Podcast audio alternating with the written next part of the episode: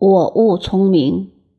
上面的话都是孔子从“至圣文则野，文胜质则始”的话一直讲下来的，是教育的道理，也是做领导人的原则。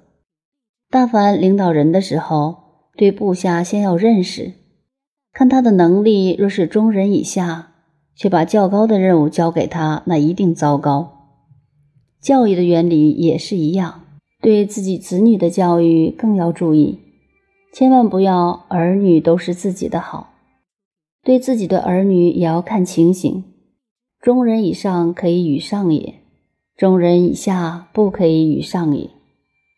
教育后代只是希望他很努力、很平安的活下去，在社会上做一个好分子，这是最基本的要点，并不希望他有特殊的地方。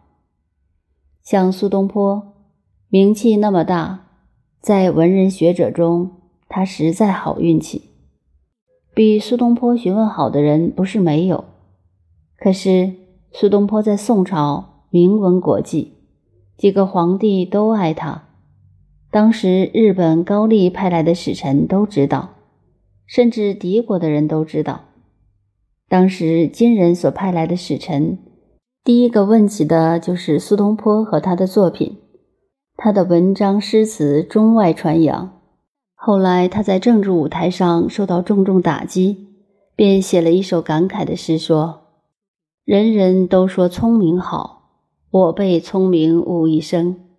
但愿生儿愚且蠢，无灾无难到公卿。”我们从苏东坡这首诗上看到人生，他无限的痛苦烦恼，所以学问好，名气大。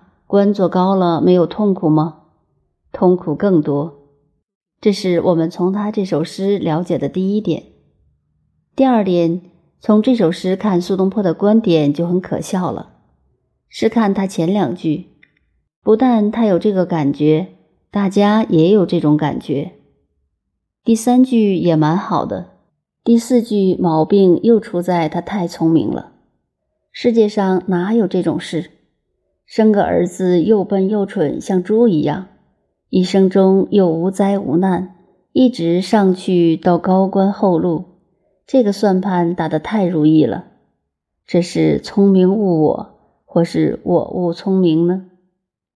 就人生哲学的观点来看，如果当苏东坡的老师，这一首诗前三句可打圈圈，末句不但打三个叉叉。还要把苏东坡叫来面斥一顿，你又打如意算盘，太聪明了，怎么不误了自己呢？以上中间这一段几节连起来，是讲人生做学问的道理，跟着说的牵涉到政治的问题。